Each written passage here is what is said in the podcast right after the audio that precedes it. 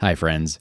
My name is Landon Wietrich. My co host is Braden Knobloch, and this is Inquire Inside. Continuing our conversation with Pastor Mark Schmidgall, you're about to hear us discuss facts, faith, and feelings, their unique roles, and how they work together. Mark also dives into biblical meditation, what that looks like, and how valuable it is. Thank you all for joining us as we inquire inside today, and we're going to jump right into the conversation. Um, Mark, back to your uh, facts, truth, and faith. You'd well, how do you? And maybe you had already touched on this. Emotions, dealing with uh, emotions, and getting them to the point of actual facts or truth. Um, how to know when those emotions that are coming along. So we touched on a lot of the negative emotions, but also touching on some of the positive Sure, emotions you feel sure. that are very good. Sure. Just a couple things there. One is, yeah, we've been on kind of the, the negative side of things. We think of emotions, we think of warmth, affection. The more, when we can view ourselves properly, when we view ourselves the way that God views us, and we recognize the right and the authority we have in Christ, and as, and, and again, and I, I feel, and just my thought, I feel that as we come to learn more of who Christ is, I think we can begin to experience his love and then be in position to express and pass along that love to others. Just want to really quickly share an illustration that a uh, Matt Steffen from Princeville, Illinois, shared with me in regards to feelings, facts, and faith. That might help explain it just a little bit. Um, so it, there were three men on a wall. Their names were fact, faith, and feelings. So feelings fell off the wall, and feelings they were just all, all mangled, just off the wall. And so faith had been tracking along so closely with feelings that unfortunately the faith fell off the wall also. Hmm. So both faith and feelings, they, they're fallen, they're down, but up standing on top of the wall, unfazed, still standing, is fact. Fact is still there. Fact very calmly reaches down and he lifts up faith. And as faith is lifted up, faith actually lifted up feelings as well. And so I'll kind of maybe just leave it at that. I think hopefully that illustration um, is meaningful. I, I'm, yeah. So I'll just kind of let the readers ponder on that. Yeah. I, I could go into uh, commentary, but I'm not going to on it. Yeah, yeah. I, I got something, Braden. Were you going to throw in No, something? go ahead. Okay. Go ahead. So, and and if I'm getting way off on this, Mark, just just stop me. But like, you know, I just with with that illustration. Sometimes, and I am guilty of this. Um, I can rely, or or I can respect facts over feelings. And uh, that's a phrase I've used before facts over feelings. You know, get over it. Forget about your feelings. This is what, this is reality. Sure. And, but as, um, and then there's also truth versus love. And there's always that balance there. That balance is necessary between fact and feeling, between truth and love. And um, uh, I lean, I lean more on the side of truth. I lean more on the side of fact, and that can make me a little hard. That can make me express my convictions a little harshly. And um, so, with that being my tendency, I have to make an effort to give grace to the feelings of others. And I don't, um, I, I like to think I'm, I, I can love. It's just what my, my struggle nowadays is when people elevate love over truth, then all of a sudden, uh, everything becomes so shallow because it's every every we become over accepting. Oh, every everything is equal and everything has equal value. And it's like, well, the only thing is equal value is is, is people. and um, but not everybody's right. I hate to break it to you. Some people are wrong, and uh, but then then that that's that's my myself speaking there. Just I tend to lean more that side because I get so frustrated when I look around and I see how, how shallow truth has become because um, truth is relative to so many, and it's it's what is your truth? What's your truth? Okay, that's great. If that's what makes you happy, you roll with that. No, that's I'm like no, shut that down. That's not how this works. And um, I think all of us here sitting this table would feel the same way. But what I'm what I'm confessing right now is um, I can take that too far to the point where I don't show the love that I should, and I don't recognize or give merit to the feelings in a way that I should. What What do you guys think about that? That I guess that whole thing is the the facts versus the feelings, the truth versus the the love. Well, I really appreciate you bringing that up, Landon. That that is so true because if you have a lot of love there but little to no truth, that's a that's exactly where the enemy wants. I mean, th- there's a statement that I've come up with, and it's kind of based off a scripture verse, but I think to try to tie that together because I've wrestled with the same thing. I think most believers have. We, we just oh, yeah. do. We yeah. we do, mm-hmm. and we all do. I have I will act for the truth today, motivated by love. That's just a little statement I've made to try to piece those together. It's kind of like if we can view others the way that Jesus viewed others, if we can feel it the way Jesus felt it, process it the way Jesus processed it, then automatically love and truth are just going to come. I mean, Jesus, he had compassion and love and truth. I mean, Jesus had some very strong words. Mm-hmm. I mean, I can't even imagine calling people a, a brood of snakes. Yeah. yeah. I mean, in public. But he did. Yeah. But yeah, there was a love in the truth. So that's just a thought I have. um, before we get away from this, and, and Braden, I'm gonna I'm turning back over to you if you had something else, but I wanted I had a note and I just don't know. maybe I maybe I touched it already. Oh, um, isn't there a verse, and I'm embarrassed I don't know it, but about holding every thought captive. Um, well, I have my phone next, and I should just Google it. But a close friend of mine, um, his name's Eric he encouraged that he encouraged me with that verse when I first became a Christian. He said, um, he just said, Landon, you're going to be challenged with temptation and just a lot of a lot of challenging thoughts. And he said, just remember, hold every thought captive. And, and how he explained it was don't run with those thoughts. Don't let those thoughts take you places that you don't need to be. And just um, forgive me, I'm backtracking a little bit to some of the things that you said earlier, Mark, but just the whole thing, like with the demons below deck, um, they they will come up. Have a place for those thoughts, mm-hmm. but hold hold it captive in that we don't direct our entire focus to that. Whether that's to fight them off or whether that's to actually flirt with them and allow ourselves to kind of linger, oh, maybe that is a good idea. Maybe that's not so bad. So there's kind of two sides to that, but either way, hold it captive. And, and to me, that says don't let those define you and don't don't dwell on them and just don't don't let them run off with you. Don't let them consume you. Absolutely. That's a great point. Mm-hmm. You're, uh, I, I would agree. I feel this, I, I think it's a good struggle that every believer should have is wrestling with those love versus truth.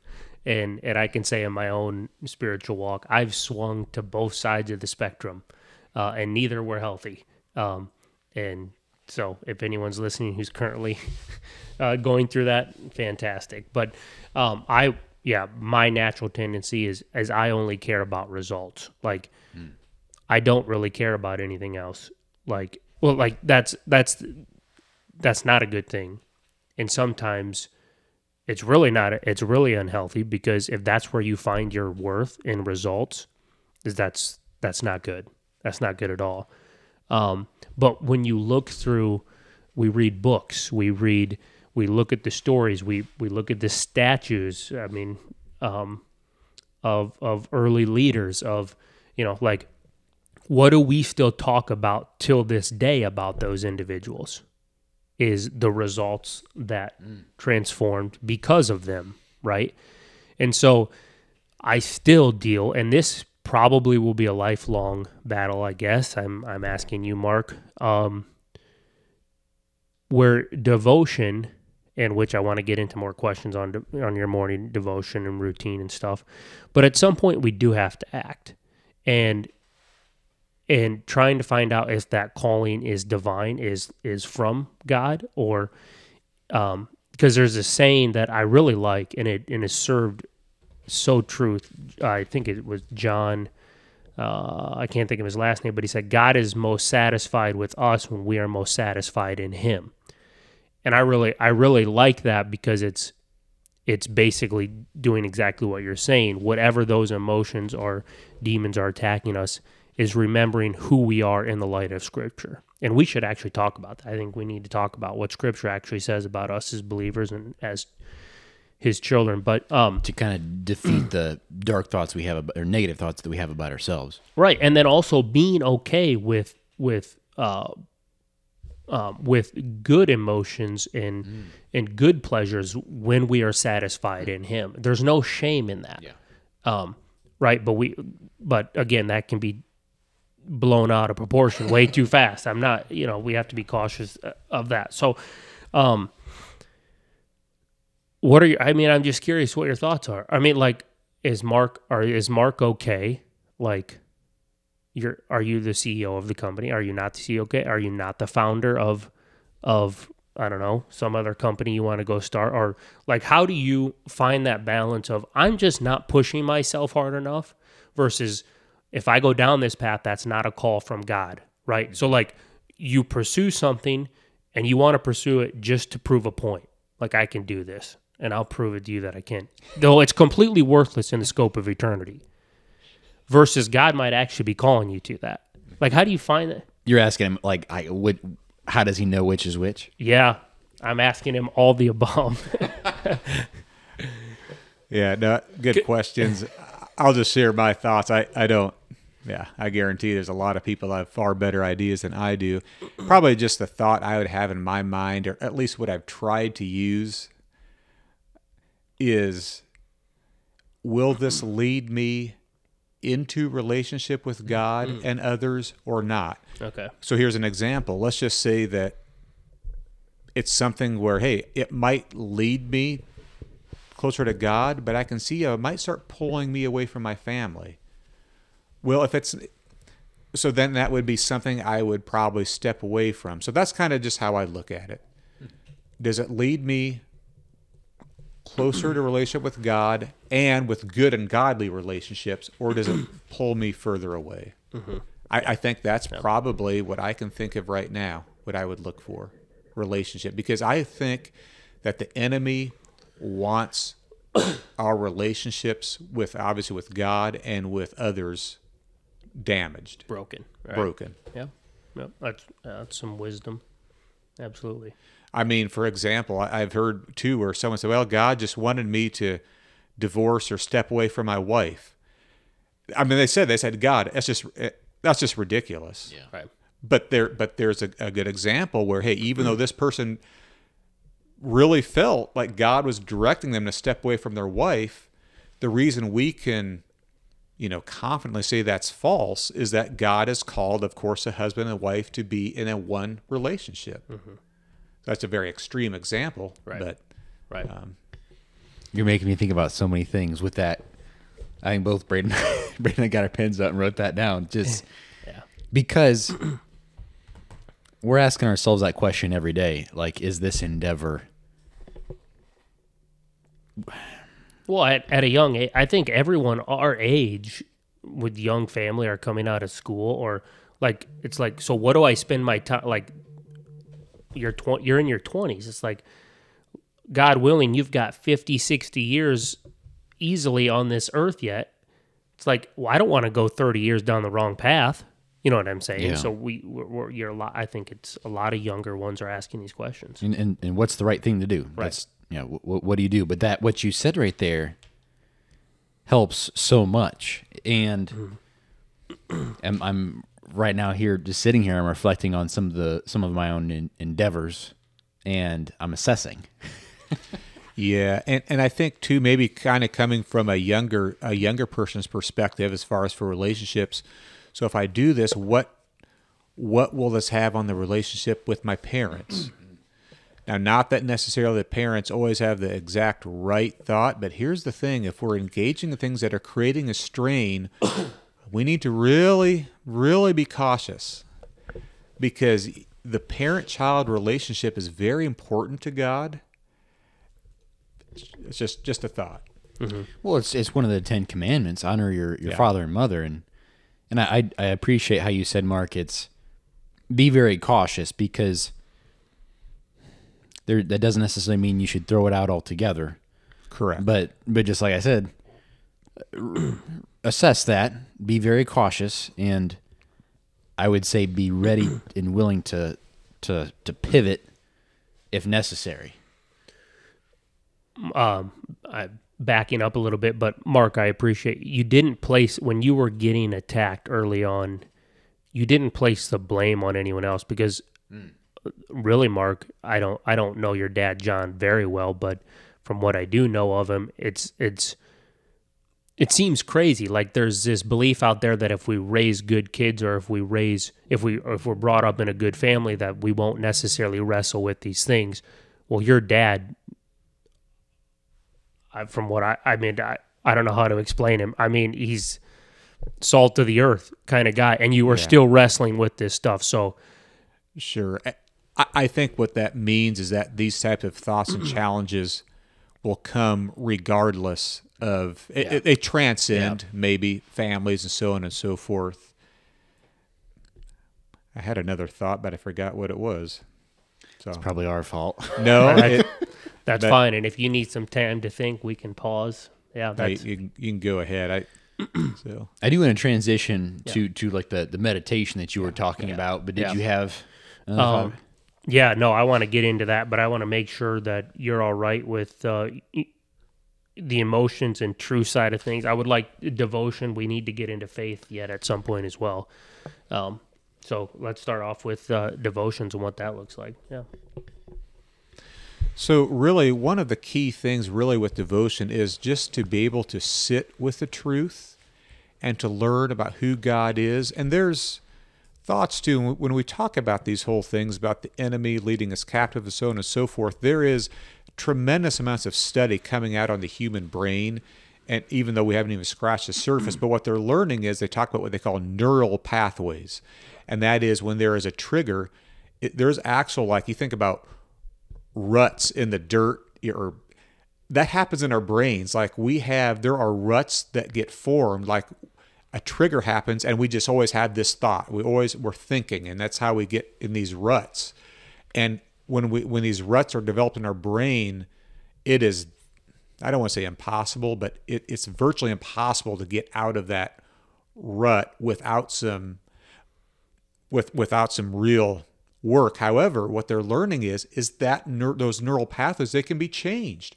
You don't have to be trapped or defined by that rut forever. So you can actually change the way your brain when there's a trigger, it can be the same trigger, but you can change how your brain reacts and thinks.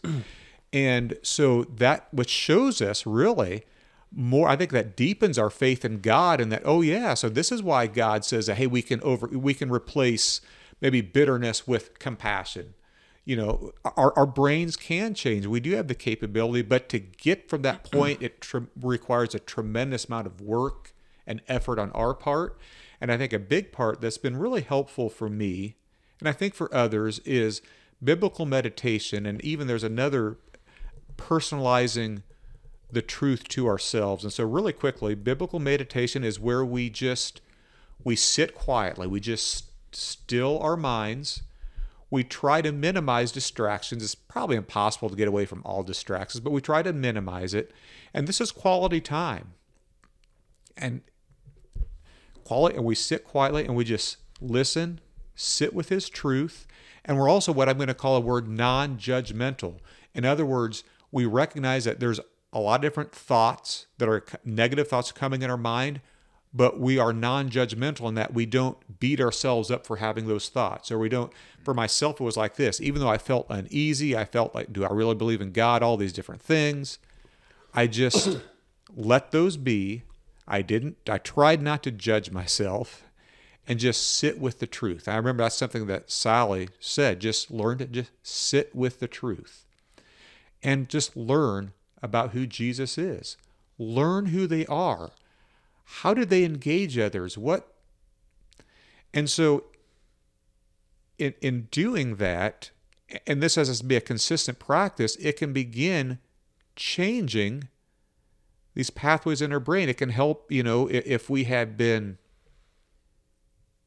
yeah i, I mean you know from from bitterness to compassion or even for myself, I was my brain was trained to when a thought would come, I'd take it so seriously, it would just consume and gobble up my mind. And uh, now to step into personalizing the scripture,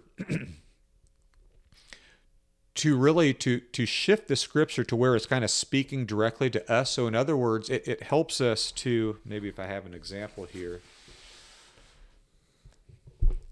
where we modify the verse to use personal pronouns such as I, my, and me to make the verse speak directly to us. We just sit with that personalized truth and we strive to carry that personalized truth with us through the day. And here's what I think can happen.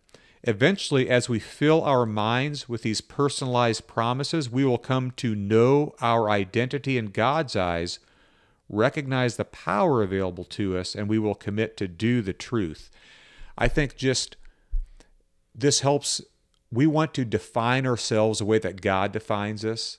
So often we define ourselves in in very poor ways as a failure, or I'm the black sheep of the family, or I'm I'm a burden, or I can't really do anything right, and so many different things.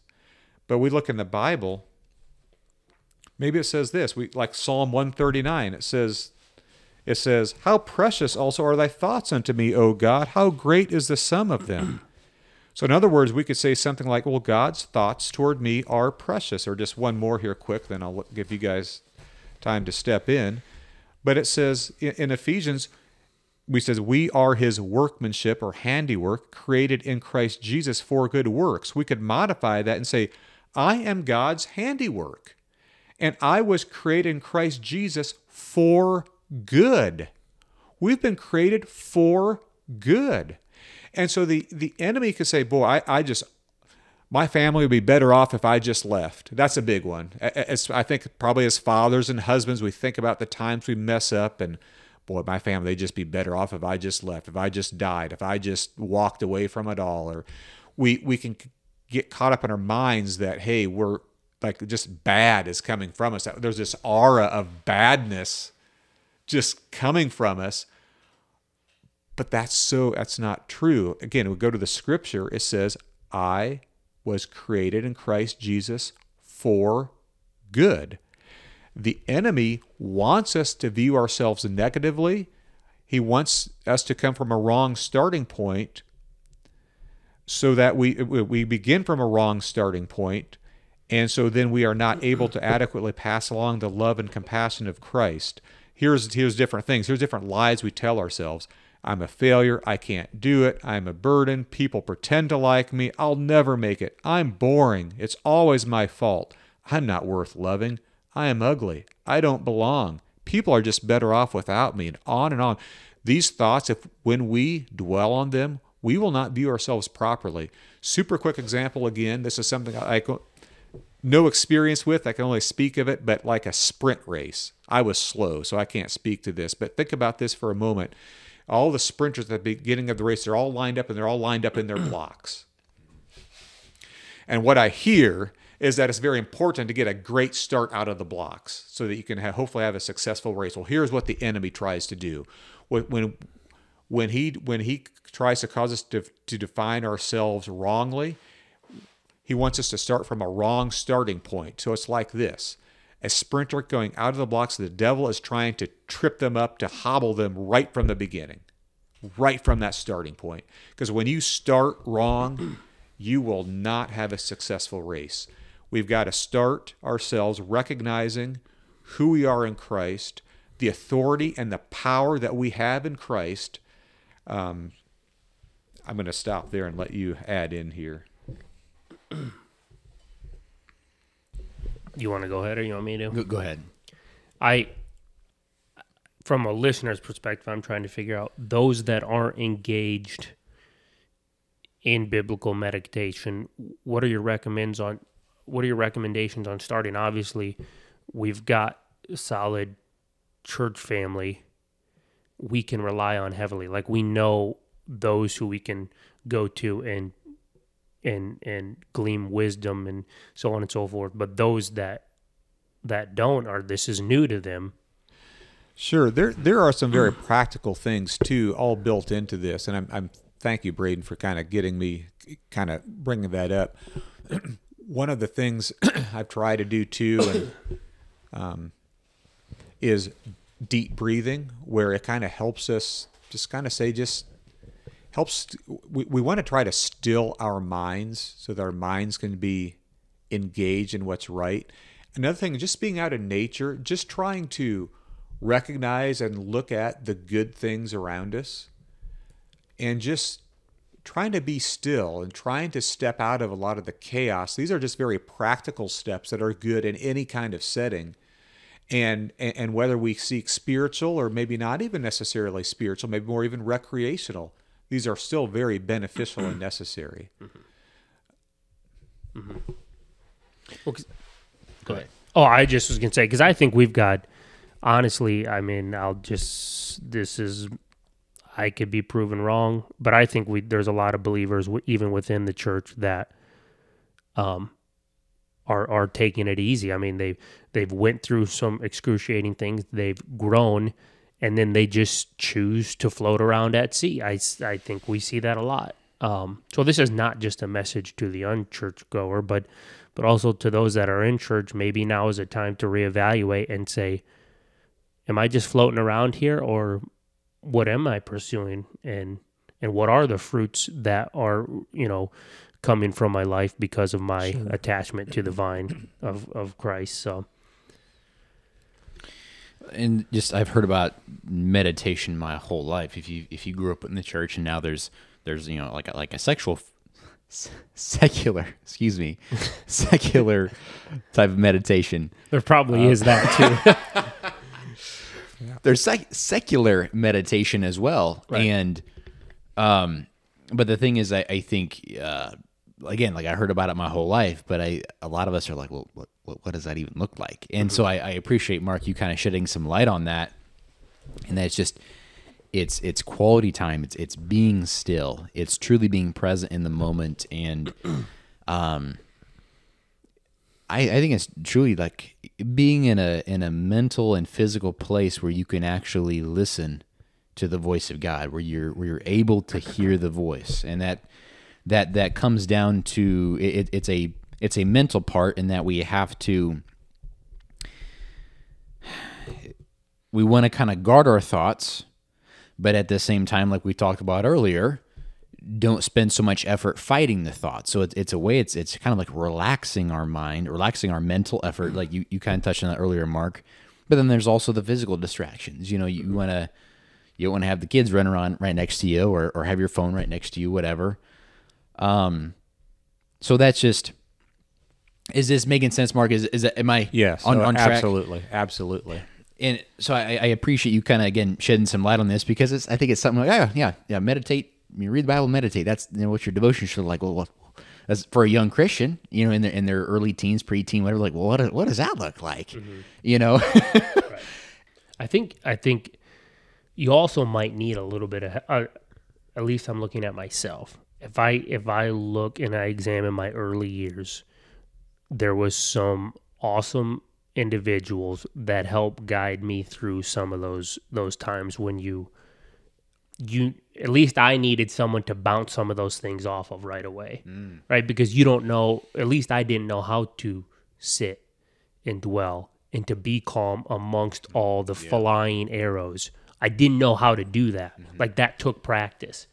Um, and and so to those that are getting discouraged or trying this, if you know of someone who can um, be there and help you walk through those things very steadily, I mean, two, three, four weeks of, of practice would be not not an issue at all. At least I remember that being a big help.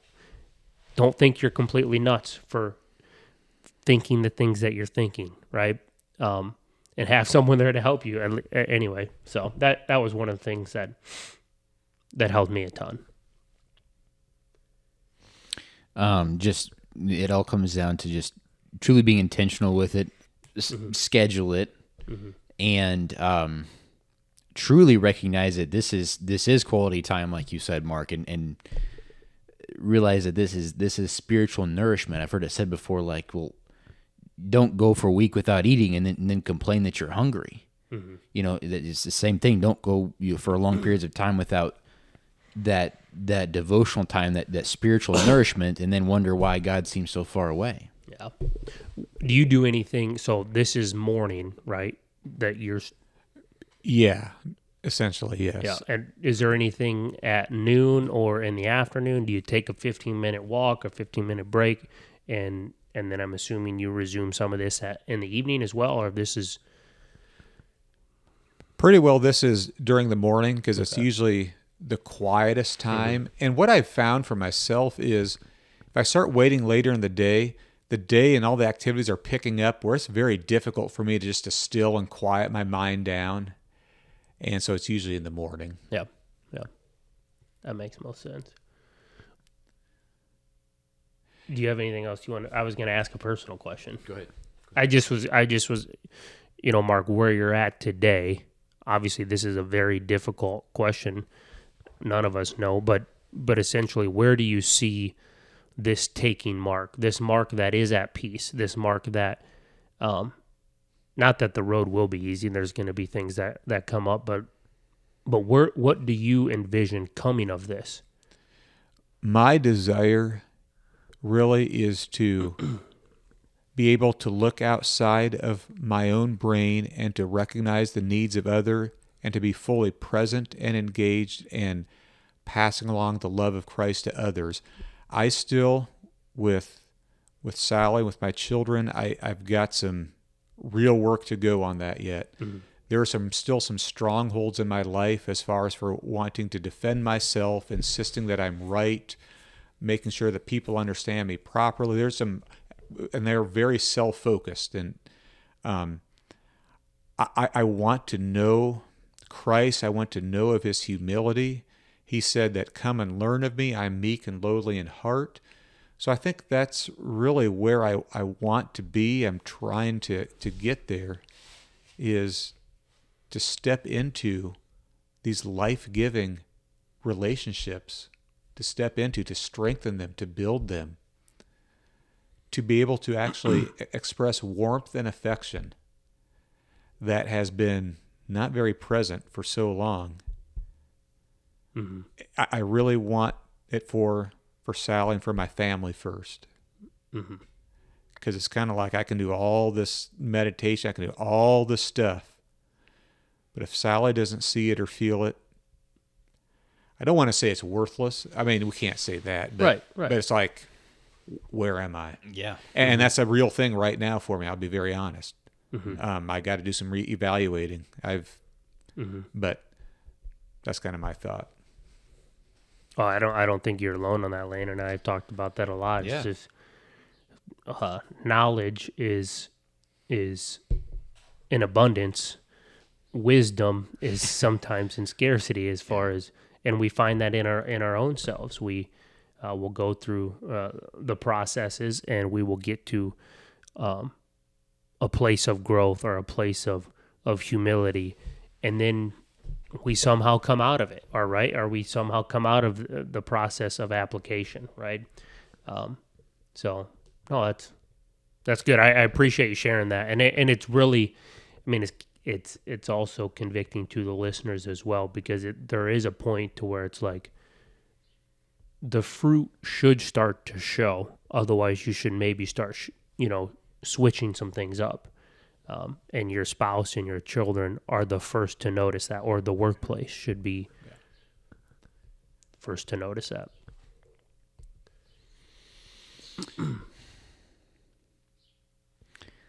you know, just taking a a step back here for a second.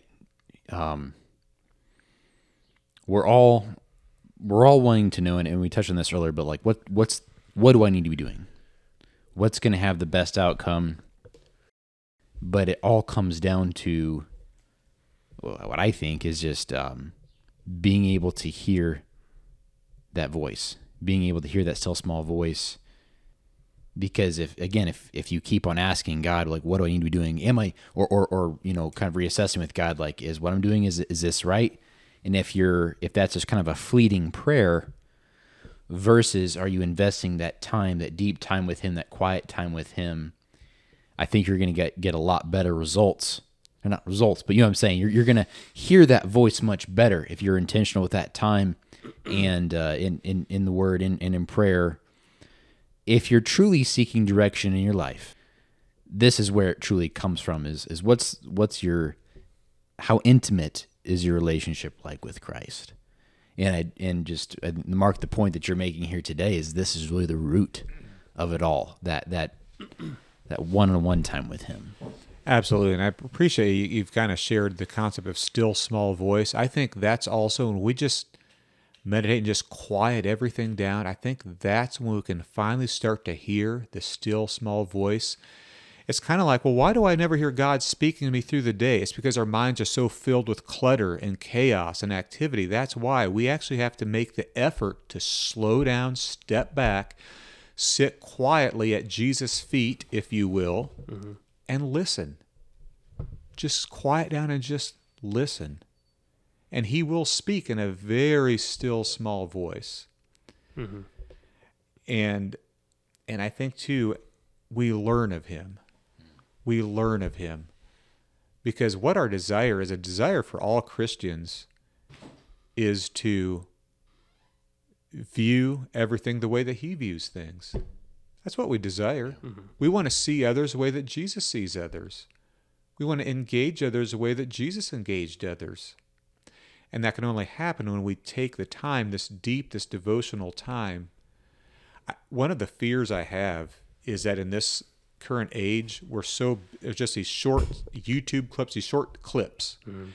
Our attention span is so minimal. Like even this podcast, I'm thankful for this podcast because it's like this is the opposite of a short clip. Yeah. This is a deep discussion. But I think that the minds uh, of the generation is i even feel for myself too we're all used to looking at this quick youtube clip man our, our focus is so minimal and that is so not what god calls us to that is not that doesn't work in this devotion deep time this quality time with god Yep. So we have to That's resist. a good comparison. Yeah. yeah, we have to resist this urge just for a short clip. Short clips with God doesn't work. It just doesn't work. Yeah, and there's plenty of scripture to back that up. Well, that's yes. not the kind of relationship he wants with us. Right. Right. I, Mark, maybe touch on this a little bit. There's moments in our devotions where, um, again, I have to be careful because the devotions sometimes are very emotional and you can just feel the, the Spirit's presence and um, at least I've had this experience to where the rest of the world, the rest of the day, the rest of the task just seem meaningless because your morning hour or your morning half hour, whatever it is for you, you just felt like you were in the presence of God, and the rest just is just blah. Sure. Yeah, no, I understand that. And I think that's just where, when that happens, I think just reminding ourselves to stay present in the task we're engaged with. So even though we maybe, it, it, it feels like it's meaningless, to still do that task anyway. Often, many of the tasks we do is out of duty and responsibility. So it's right and good that we do those things regardless of how we feel. And I think another thing, too, is that we really love this the when, when we sometimes have these very feelings of closeness to God, it's it's wonderful. But at least for myself, it doesn't happen all that often. Right. And I think God actually designed it that way. We're not going to have the it's it's not going to be nonstop feeling of closeness to God until we're in heaven. Mm-hmm. It's just so even though it feels like the task we're and I have the same thing. It feels like it's meaningless. We just say I'm going to stay present and I'm going to do it anyway out of duty and responsibility. Does does that still happen when you've got to preach? Does does your preaching become so really kind of with the preaching it's like i really it's kind of the same i, I just want to quiet myself and i want to listen hmm. so that the holy spirit can speak truth really to all of us it's very easy unfortunately for myself to get you know i know uh, my own agenda in there. I can get caught up in kind of some wrong attitudes and uh, there there's all kinds of hosts of different vices we could all think of in public speaking. But it's just like this is an opportunity the Lord has given me, and I just want to be quiet and to just listen. um, maybe well we're over two hours already but maybe speak on maybe speak on uh, faith a little bit um, and how that And don't- don't let us take away if there was something else that you were going to yeah touch on. for sure The only thing I can think of is maybe the concept of shame versus conviction. oh yes yeah Maybe really quickly on faith, again, just a thought I have, and is faith is not predicated on having the right feeling. I think that was a trap I fell into a lot where um, so many times spending time mentally trying to generate the right feelings, but faith is not feeling. You can do, faith is doing. Mm. So we can step and do what God wants us to do, even though we're internally, maybe our every ounce in our every muscle or whatever, every being of our body is saying, Don't do it, or I'm scared, or I'm worried, or all this. But faith is actually doing it. So it, it can be easy to be discouraged when internally my entire body is screaming this way, the wrong way, when I still step and do the right thing. But here's the thing you acted in faith. Quick example I was visiting with a young man once who it was very important for him. He, he, he was going to go to a family reunion and he was going to have to board an airplane to go to the family reunion.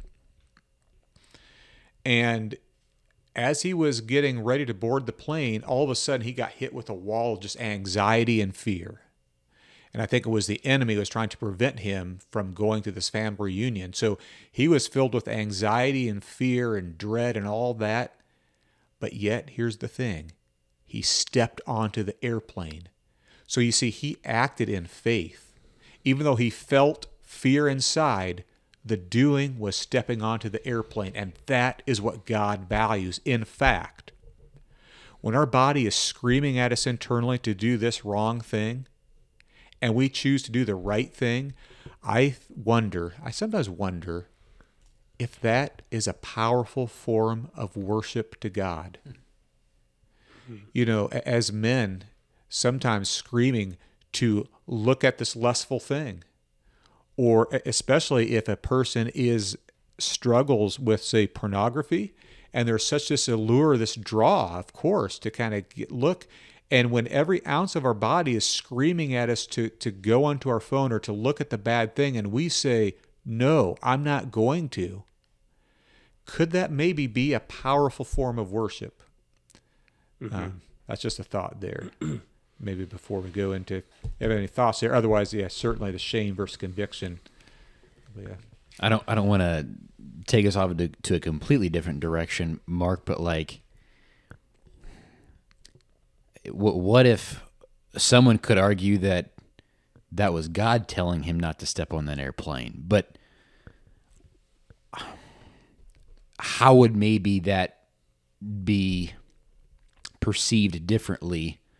How could he maybe know or, or differentiate whether this was of, of the spirit of God versus, you know, That, that's a good question. I, I know this. When he attended the family reunion, it was very helpful and beneficial and important for him to make those connections.